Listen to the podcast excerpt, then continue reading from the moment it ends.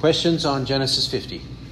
Yeah, Dr. Ish, um, you, you, touched on this, uh, but you know when when Joseph was, speaking to his brothers he said, you know, you meant for evil, God intended for good, that many would be saved, and then the references to that, and you quoted what would be the probably the most quoted one in Romans 8, 28, you know, that God does work everything for the good those that love Him or called to His purpose. And that working of good, He tells us what it is. In 29, it would be conformed to the image of Christ. Mm-hmm. that's the good that's there. Uh, but but God working that, and so in Joseph. Uh, would, would you say that his 13 years of either enslavement or imprisonment uh, was because Joseph was not ready to be over Egypt in the position, place that God ultimately had for him for good, or more sanctifying purposes in Joseph's life. Do we have any thoughts on that? Yes, the 13 years that he was enslaved and in prison, was God sanctifying him? Is that the question? Yeah. Yes, he was certainly sanctifying him. And he was also preparing him because he was shown to be faithful with whatever duties he had when he was second in charge in Potiphar's house. Right? Potiphar was in charge of his own household, but he was second to Potiphar in terms of authority over the household since he was found to be very diligent. Right? Responsible, diligent in his work. In that way, he had a small job there and then a big job for the nation. But, but he was faithful in a little, therefore, God made him faithful in, uh, in much, like Jesus taught. If you're faithful in little, you'll be faithful in much. If you're not faithful in little, you won't be faithful in much. Yes, in that way, it was a part of him, uh, his preparation, but also his sanctification. Sanctification, as even the passage in Romans, Romans 8, uh, 26 to 30 teach us to persevere, knowing that God has it all worked out for us from beginning to end, and He, he will in the end glorify us. But the means to that is in verses 39, uh, 31 to 39 through many afflictions. We must undergo many afflictions. Romans 8, 31 to 39. In that way, it has to happen through those afflictions, and that's what happened to Joseph not only to Joseph, but the point that we're making is the experiences of Joseph in terms of his relationship to the Lord, his salvation, his relationship to others, perseverance, undergoing affliction, and overcoming affliction. These are all common characteristics of all Christians throughout all time, whether in Genesis or Revelation or any time between. That's what we should expect. Um, Acts 14:22 through many tribulations we must enter the kingdom of God. Right. We must. It's ordained for us to enter God's kingdom through many tribulations. And indeed, 2 Timothy 3:12, and indeed all who desire to live godly in Christ Jesus will be persecuted. It's a guarantee when we are living godly in Christ Jesus. Somebody is going to rise up, somebody will slander us, somebody will uh, malign us, somebody will cause conflict because you're pursuing righteousness. If you're pursuing the righteousness of Christ, then those who love wickedness hate it and they will seek to undermine it.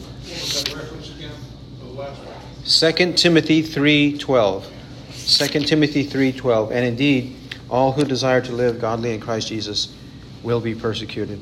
And they the wicked persecute the righteous in this manner too. Proverbs 10:23 Proverbs 10:23 Doing wickedness is like sport to a fool.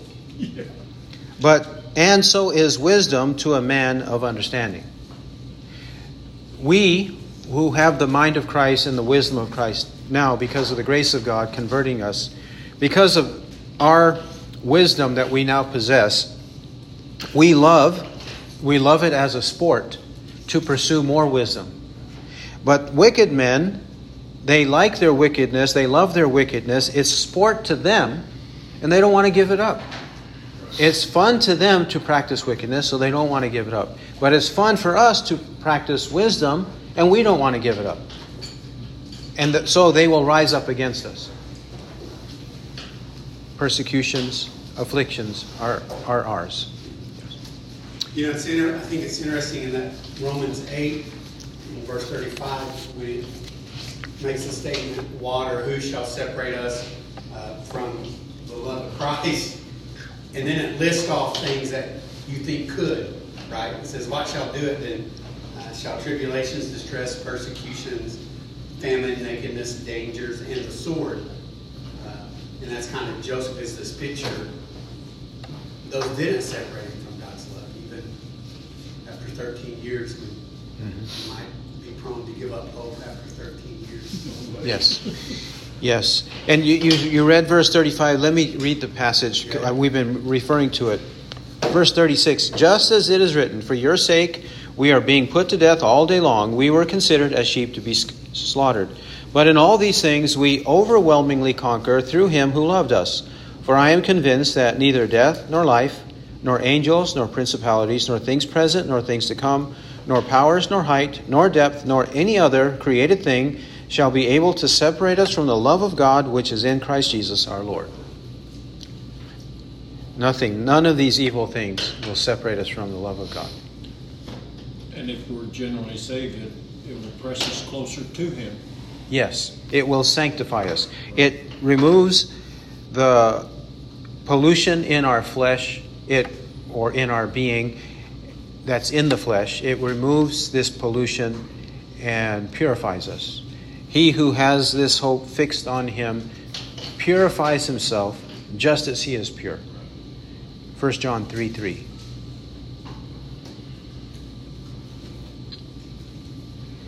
Okay, next one. Next question. Uh, Yeah, in terms of the brothers uh, having evil suspicion against Joseph, the assumption would have been that he was a hypocrite, pretending all these years and just waiting uh, until he would have his opportunity. Well, it- just in that and, well, like we were talking earlier, some of the experiences we've had over the years, and I'm sure others as well, why is it that people, even Christians, even his own family, are so prone to be suspicious when there's no basis for doing that? Because this is something that we've seen in turn, and I think many times with those in leadership, the people are suspicious unjustly of everything that happens. When something happens, they assume the worst. So what would be the proper response? Where we're not promoting gullibility and being naive, yet at the same time, uh, I think sometimes people tend to believe that having discernment means being suspicious of every single thing that happens. Does that make sense? Well, the people, the, the people who have evil suspicion, and that, that phrase comes from 1 Timothy 6 3 to 5. Let's read that. And it comes from there. And the reason it arises is lack of faith. Lack of faith or unbelief is the reason evil suspicion and all of these other sins they arise because of that. And lack, lack of faith equates to lack of conformity to Christ, the words of Christ. 1 Timothy 6 3. If anyone advocates a different doctrine and does not agree with sound words, those of our Lord Jesus Christ, and with the doctrine conforming to godliness, he is conceited and understands nothing, but he has a morbid interest in controversial questions and disputes about words, out of which arise envy, strife, abusive language, evil suspicions, and constant friction between men of depraved mind and deprived of the truth, who suppose that godliness is a means of gain. There we have, they don't conform to sound words, those of our Lord Jesus Christ, and with the doctrine conforming to godliness. He's stressing godliness because that's the part that everybody despises. The wicked despise godliness or holiness, righteousness. They despise that. And whenever they see it, they seek to undermine it. And they undermine it with conceit, understanding nothing, having a morbid interest in controversial questions and disputes about words. You said godly. What is it? What does godly mean? I don't know what godly means. Do you know what godly means? The Bible isn't clear about what godly means. Did you know that? This is the kind of fleshly reaction they have, so they become suspicious of us when we preach godliness. Um, and this is disputes about controversial questions, disputes about words, out of which arise envy, strife, abusive language, evil suspicions, and constant friction between men of depraved mind and deprived of the truth, who suppose that godliness is a means of gain. They are the ones with their evil suspicions causing constant friction. The preachers of truth are not causing friction the way the Bible means the word friction. This friction is an evil friction, sinful friction. When we preach the truth, of course, it's going to rub some people the wrong way, but that's not a sinful rubbing of them the wrong way. They are taking it the wrong way. That's why it is uncomfortable to them. But the preacher of truth is not to be blamed. If friction arises in an individual here or an individual there, and then he rises up and asks uh, controversial questions and disputes words, is envious, whatever. If they start doing that, it's not the preacher of truth's fault. And when I say preacher, I mean I'm speaking gen- generally, not just the one in the pulpit. Whenever we preach the right. truth to people, this w- may happen. It often happens that people will rise up against the truth.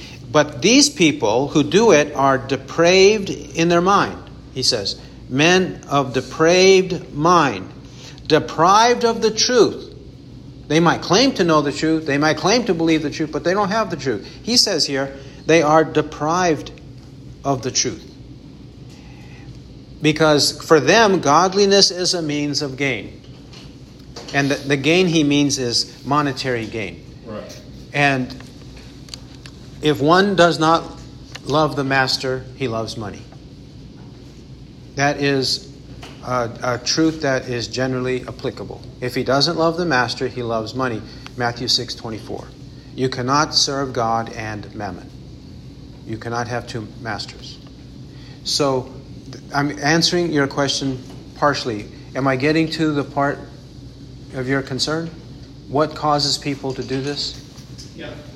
Yeah, and it, well, and just even in this case, it's believers doing and his own brothers. Yes. And it reminds me as well of Moses with Aaron and, and Miriam. Yes. Rose up against him. Yes. And, and then just what do we need to do to guard ourselves from behaving like this? Okay. What's the proper response to those in these positions? Okay. Did Christ do anything for his opponents to have evil suspicion of him? No. Did Joseph do anything for his brothers to, to ha- and father to have evil suspicion of Joseph? No. No. Did, um, the example, did Moses, Numbers 12, did Moses do anything for Aaron and Miriam, Miriam and Aaron, to have evil suspicion of Moses? Did Korah, number 16, did Korah have any basis to rise up with his company against Moses. Did he have any grounds? Because in the case of these people, they invent grounds in their own head, but not objectively, not biblically, not based on the evidence of the person's words or works, and not based on the Word of God. They do it because they have some agenda, some evil, fleshly, malicious agenda that they don't want to reveal. So they pretend to be concerned about your spiritual life or others' spiritual life. They pretend to have prayed about it. They pretend to know what the Word says about it. And then they rise up and criticize us. So, to prevent ourselves from doing it to others, you have to first examine, analyze, discern the situation. Am I looking at it rightly? Do I have an evil motive or not? Am I looking at it rightly? Do I have an evil motive? What is my agenda? And what actually happened? What were the actual words?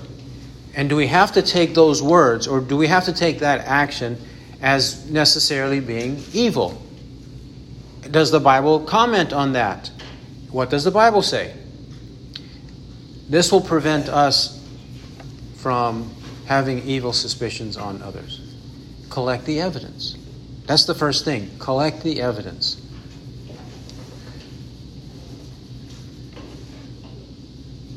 Dr. Rich, I, think uh, often in situations like Jerry's saying, when people project, man, you have wrong motives, you, you did this with malice or intent, you know, things like uh, Titus 1 uh, 15, to the pure, all things are pure, but to the undefiled, right? It speaks. So I, I think sometimes people do that. And, and I want my question to go back to Genesis 50 could it be with the brothers that, man, that's what I would have done? I would have waited. I would, now's my chance to get revenge. And so that's why I think you'll do it, because I do think that's how come people do a lot of things they do, that they, you know, I would have acted this way.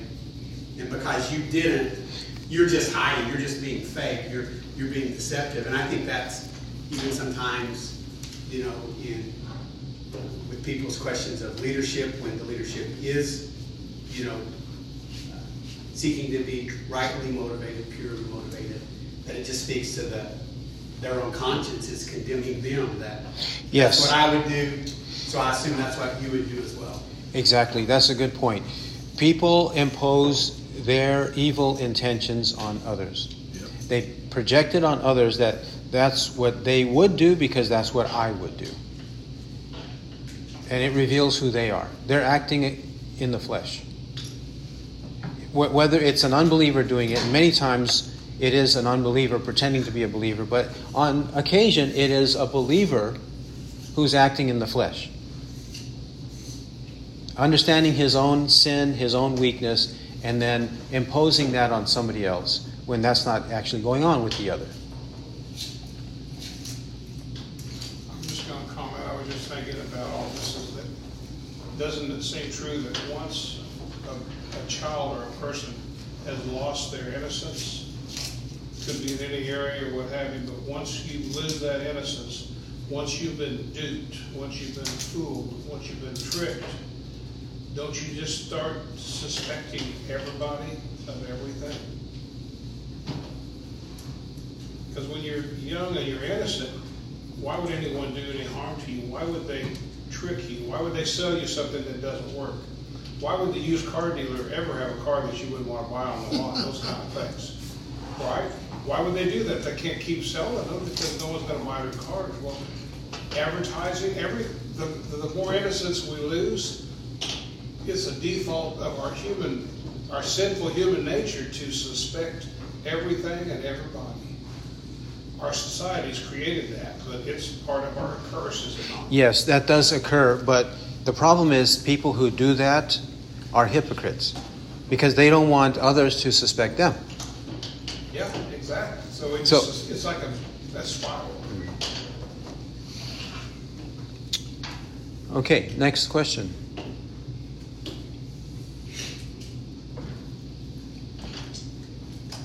How long from the death of Joseph to Moses? How long from the death? Probably about a hundred, at least a hundred years, uh, as much as about a hundred and fifty years. Until his birth.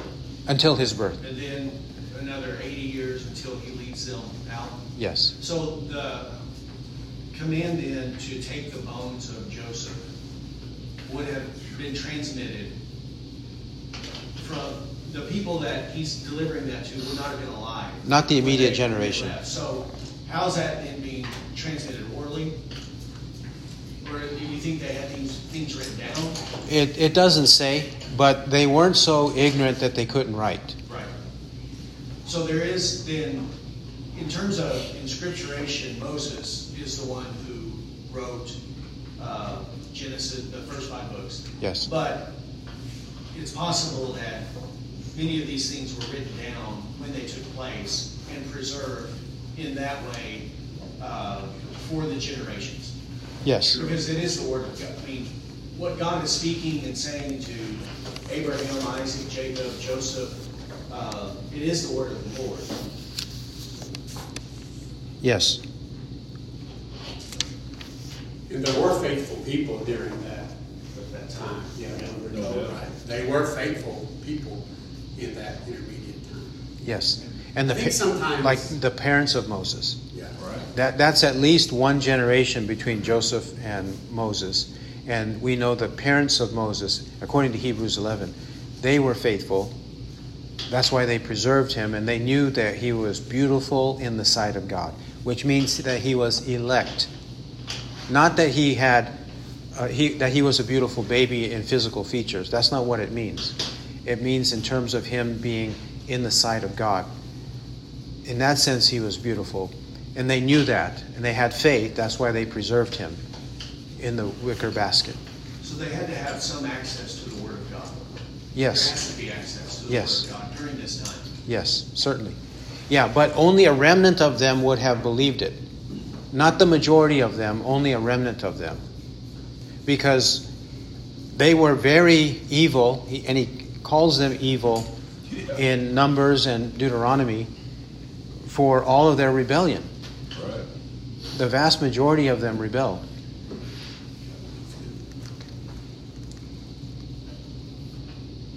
After the book of Joshua, that doesn't mention again about uh, Joseph, Joshua 24.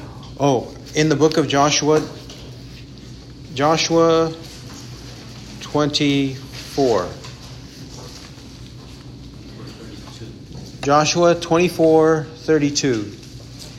Now they buried the bones of Joseph, which Moses, the sons of which the sons of Israel brought up from Egypt at Shechem in the piece of ground which Jacob had bought from the sons of Hamor, the father of Shechem, for 100 pieces of money, and they became the inheritance of Joseph's sons. Yes. His bones are mentioned there. And speaking of his bones, Hebrews 11 Hebrews 11 22 11 22 By faith Joseph when he was dying made mention of the exodus of the sons of Israel and gave orders concerning his bones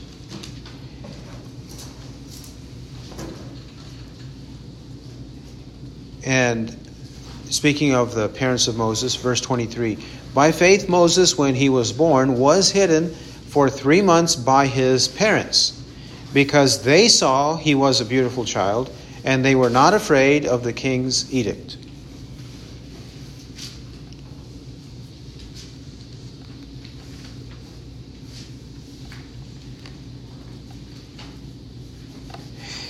Um, back to the question about oral or written communication, people assume wrongly that the people in ancient times were very primitive and illiterate. Primitive and illiterate. As a matter of fact, in, in history, don't school children learn about Egypt, ancient Egypt, and the pyramids? Who has who has discovered the way of making pyramids? Has anybody made one today? No. Okay. How about when they study ancient Mesopotamia and they study ziggurats? Has anybody made a ziggurat today? No.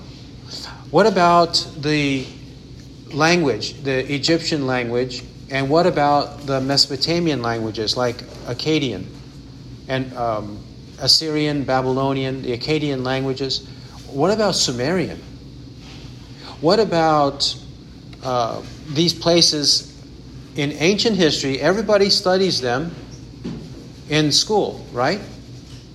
We know about them. Can we read Akkadian? Is it easy to read? No. Can we read Egyptian? Is it easy to read? No. In terms of readability, they are complicated.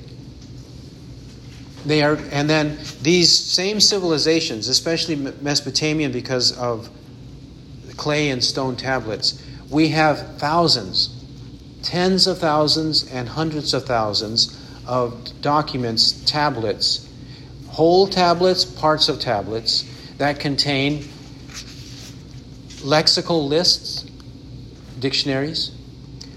They contain astronomy. They have poetry. They have religious writings. They have medicinal writings. What herbs, what, what, what plants, what herbs will treat this and do that, whatever. They have many, many lists like that. Then the, the architecture. How about economics and diplomacy? We have writings in all of these categories, dating back that far back to ancient Egypt, ancient Sumeria, ancient Mesopotamia. We have them. And they're very, very vast. So, and if this is what has survived, imagine what they had that has not survived, especially in places where the climate or the surfaces they use are perishable. The climate unconducive to letting things remain, and then the surfaces they use being perishable surfaces. They were very intelligent, so they knew to write. They absolutely knew to write, and they knew to write intelligently.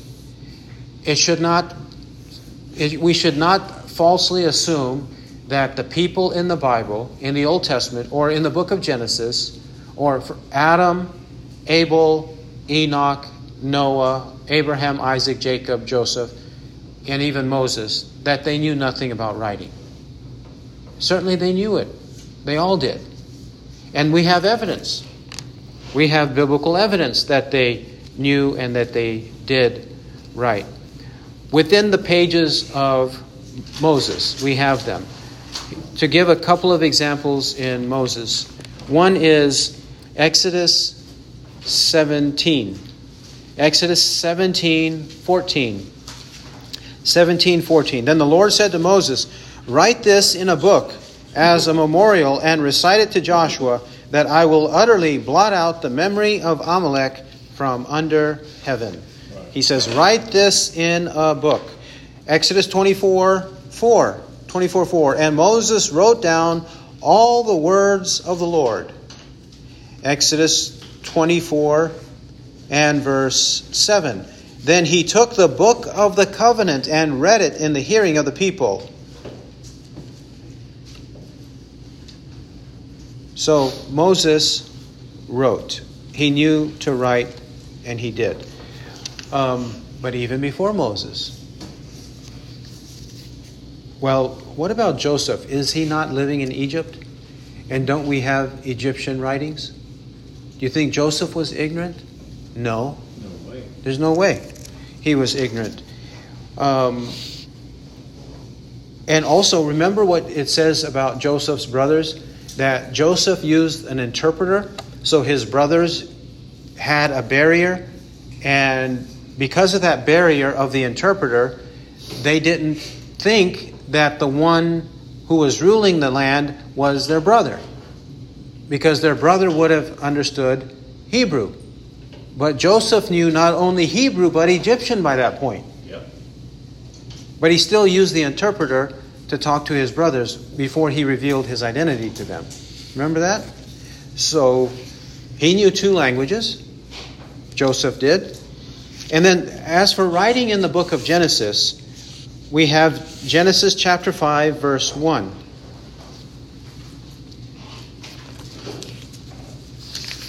Genesis chapter 5, verse 1. This is the book of the generations of Adam. The book. People write in a book. The book of the generations.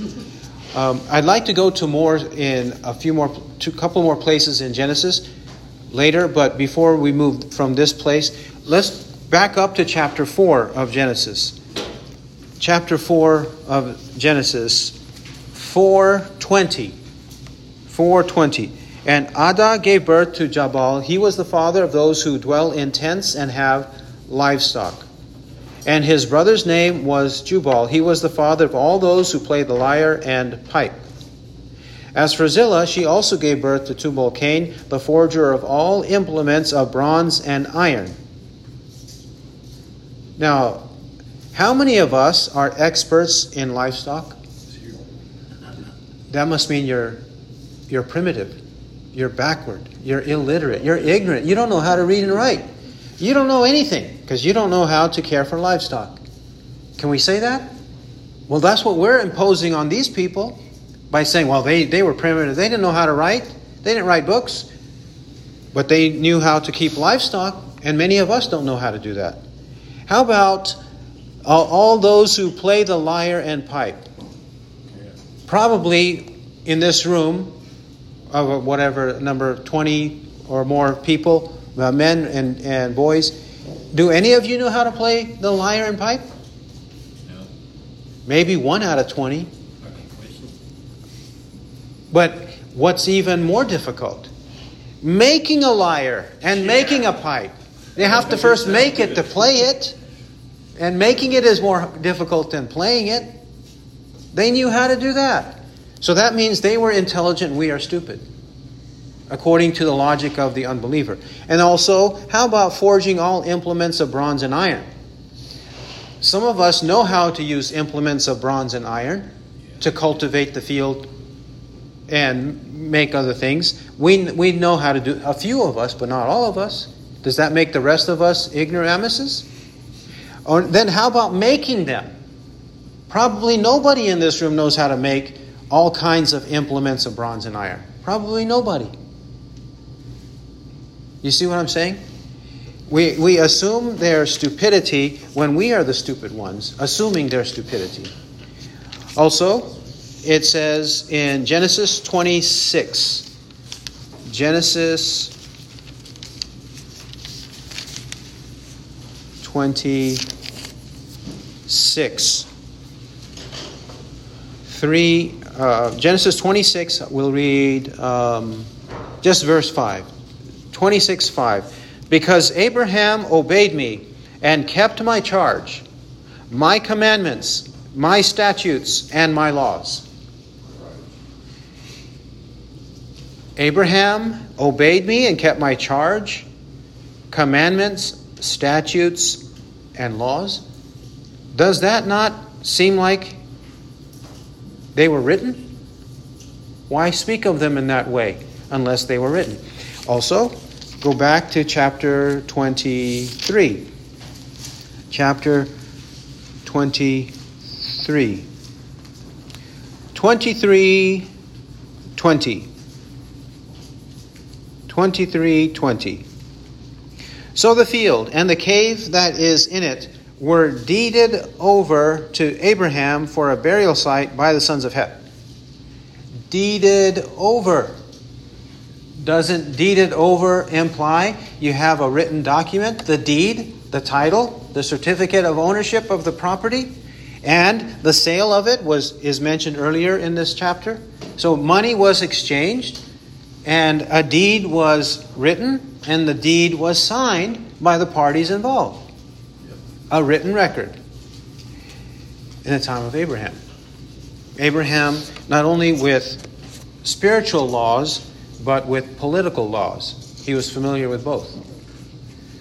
They were not ignorant of these things, but very intelligent, and could have preserved many things in written form likely did in written form.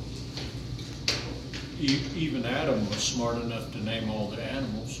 Yes. Actually, all, all skills, in, in a sense, have to come from Adam, Adam and Eve, and whatever they did not know, God had to teach them. Yep. So either they knew it innately or they knew it by revelation that God taught them.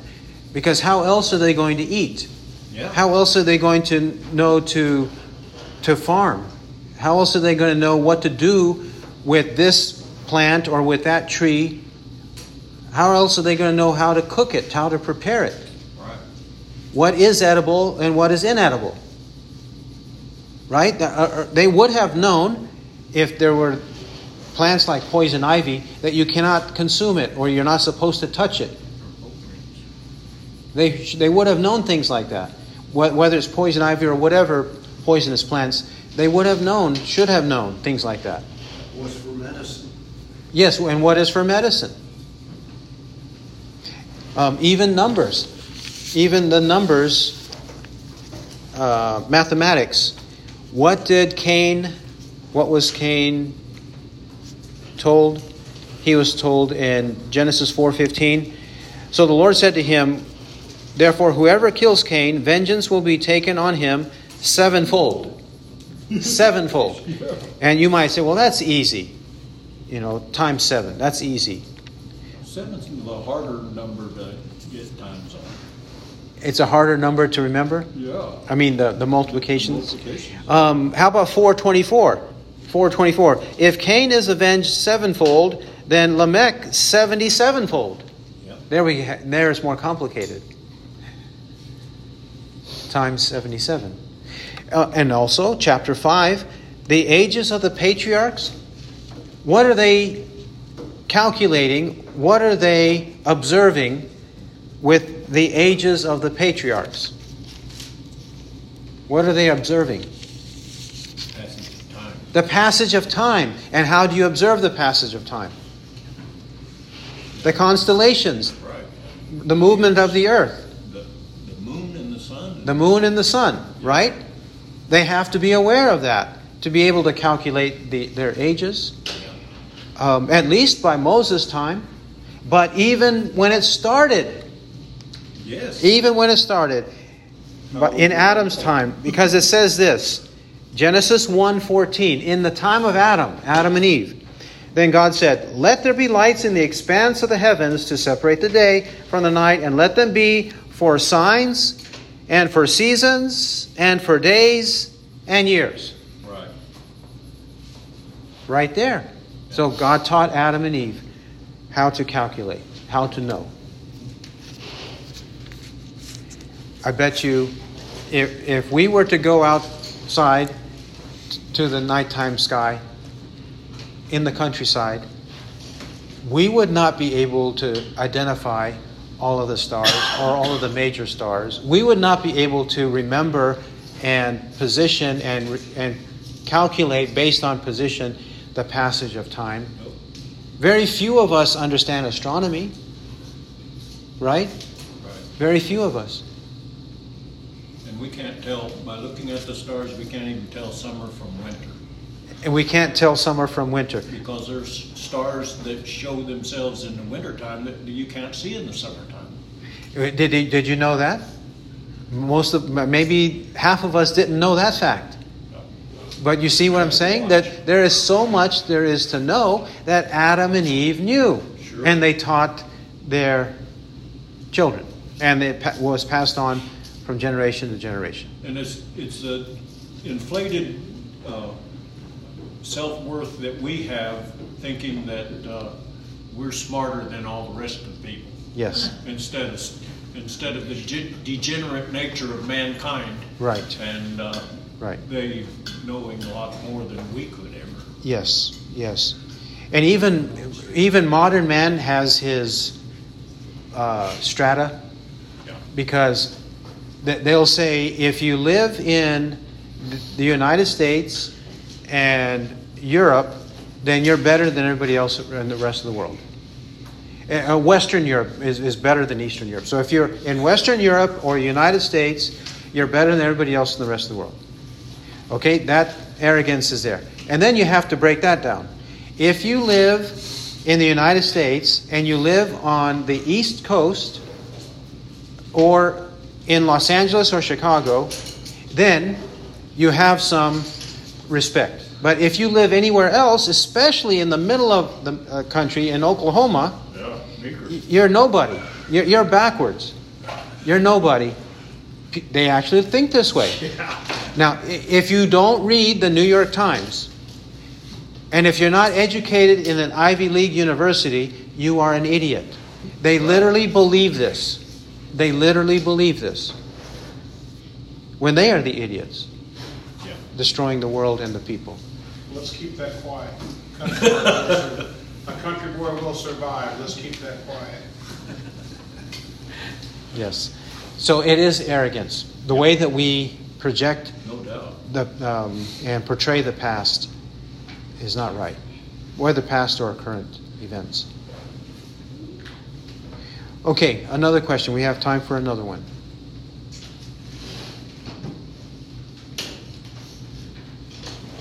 I had a question on, offered up to me from, you remember Brian Slocum? Why, we were in, I think it was New Testament class, and he was concerned about all these, uh, you know, Jesus projects and all this her- heresy that's written by theologians. And uh, the question was, why would someone spend all that time and energy studying the Bible if they're not a believer? Okay. It goes to that, what you were telling us in Proverbs earlier about, you know, um, oh, what's, what's the proverb, I just wrote it down. 1023? Wickedness is a sport to a fool, that's almost, is that not what we think about that as? It is a lot of time and effort. Yes. To study something you don't believe in, really. Yes. Yes. It is sport to them. They do enjoy it, but they are controlled by Satan. Right. John 8:44 You are of your father the devil he was a, uh, a, a murderer and a liar from the beginning when he speaks he speaks from his own nature and he does not speak the truth for when he speaks he speaks a lie and he is the father of lies okay he's the father of lies and when he controls people they practice deceitful spirits the, the doctrine of deceitful spirits and doctrines of demons 1 Timothy 4 1 to 5. And 1 Peter 5 8. Your adversary, the devil, prowls about like a roaring lion seeking someone to devour. And why? Because they are like this. Acts chapter 20, Acts chapter 20, 29 to 30. I know that after my departure, savage wolves will come in among you, not sparing the flock.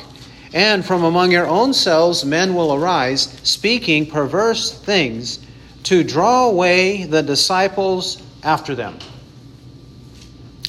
Savage wolves among the flock of sheep in the church. They're savage wolves. They're not shepherds, loving shepherds, caring shepherds. They are savage wolves, wild animals. They will not spare the flock. They will come in. But also, the men you think were on your side will be proven not to be on your side by speaking perverse things to draw away the disciples after them. The savage wolves were, will also have sheep's clothing, eventually speak perverse things with a purpose to draw away the disciples after them.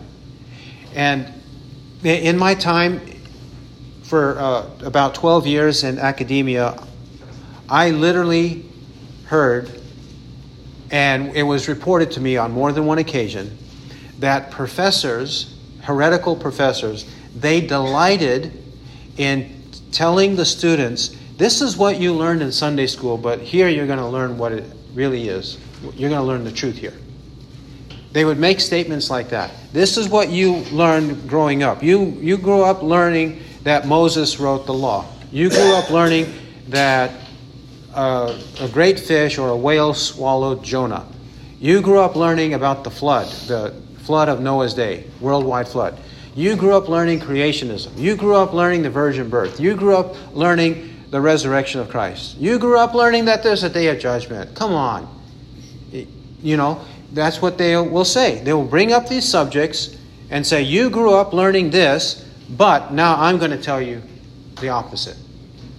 See, I was always under a false pretense that they were just trying to come up with something new so they would seem interesting to their students, but it's actually deeper than that, It's deeper than that, yes. or satanic.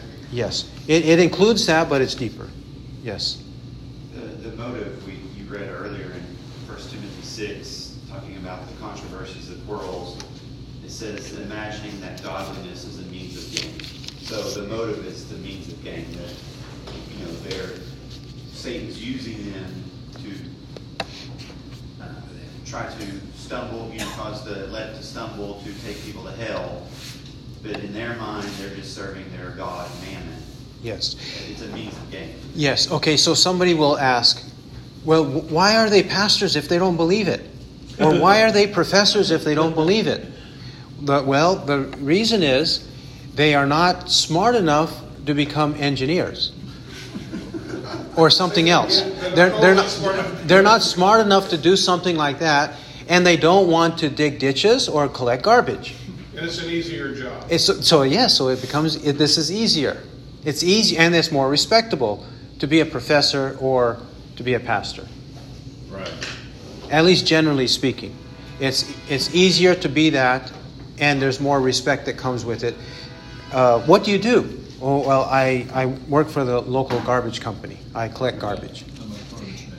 Yeah, I'm a garbage man. You, it's hard to say that.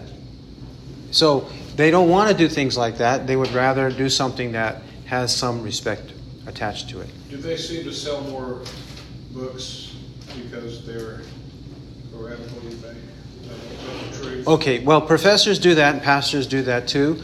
They will write books because they're trying to secure b- both their financial security, but also uh, draw away the disciples after them. Right. They want to convince others. They despise it so much. They have such a hatred for God. They want to convince others to have that same hatred for God and make money while they're doing it. Once had a, when I was a Sunday school director, I had a lady who taught a junior high girl Sunday school class. She was so excited that she was really growing her class because she was teaching about the occult. And I said, well, you, we're gonna need you to stop doing that. I wasn't very popular, of course, obviously, that, that stuff sells. Yes, yes. Wha- Whatever detracts from righteousness is more popular and it will sell. Yes. Yep. All right. Thank you.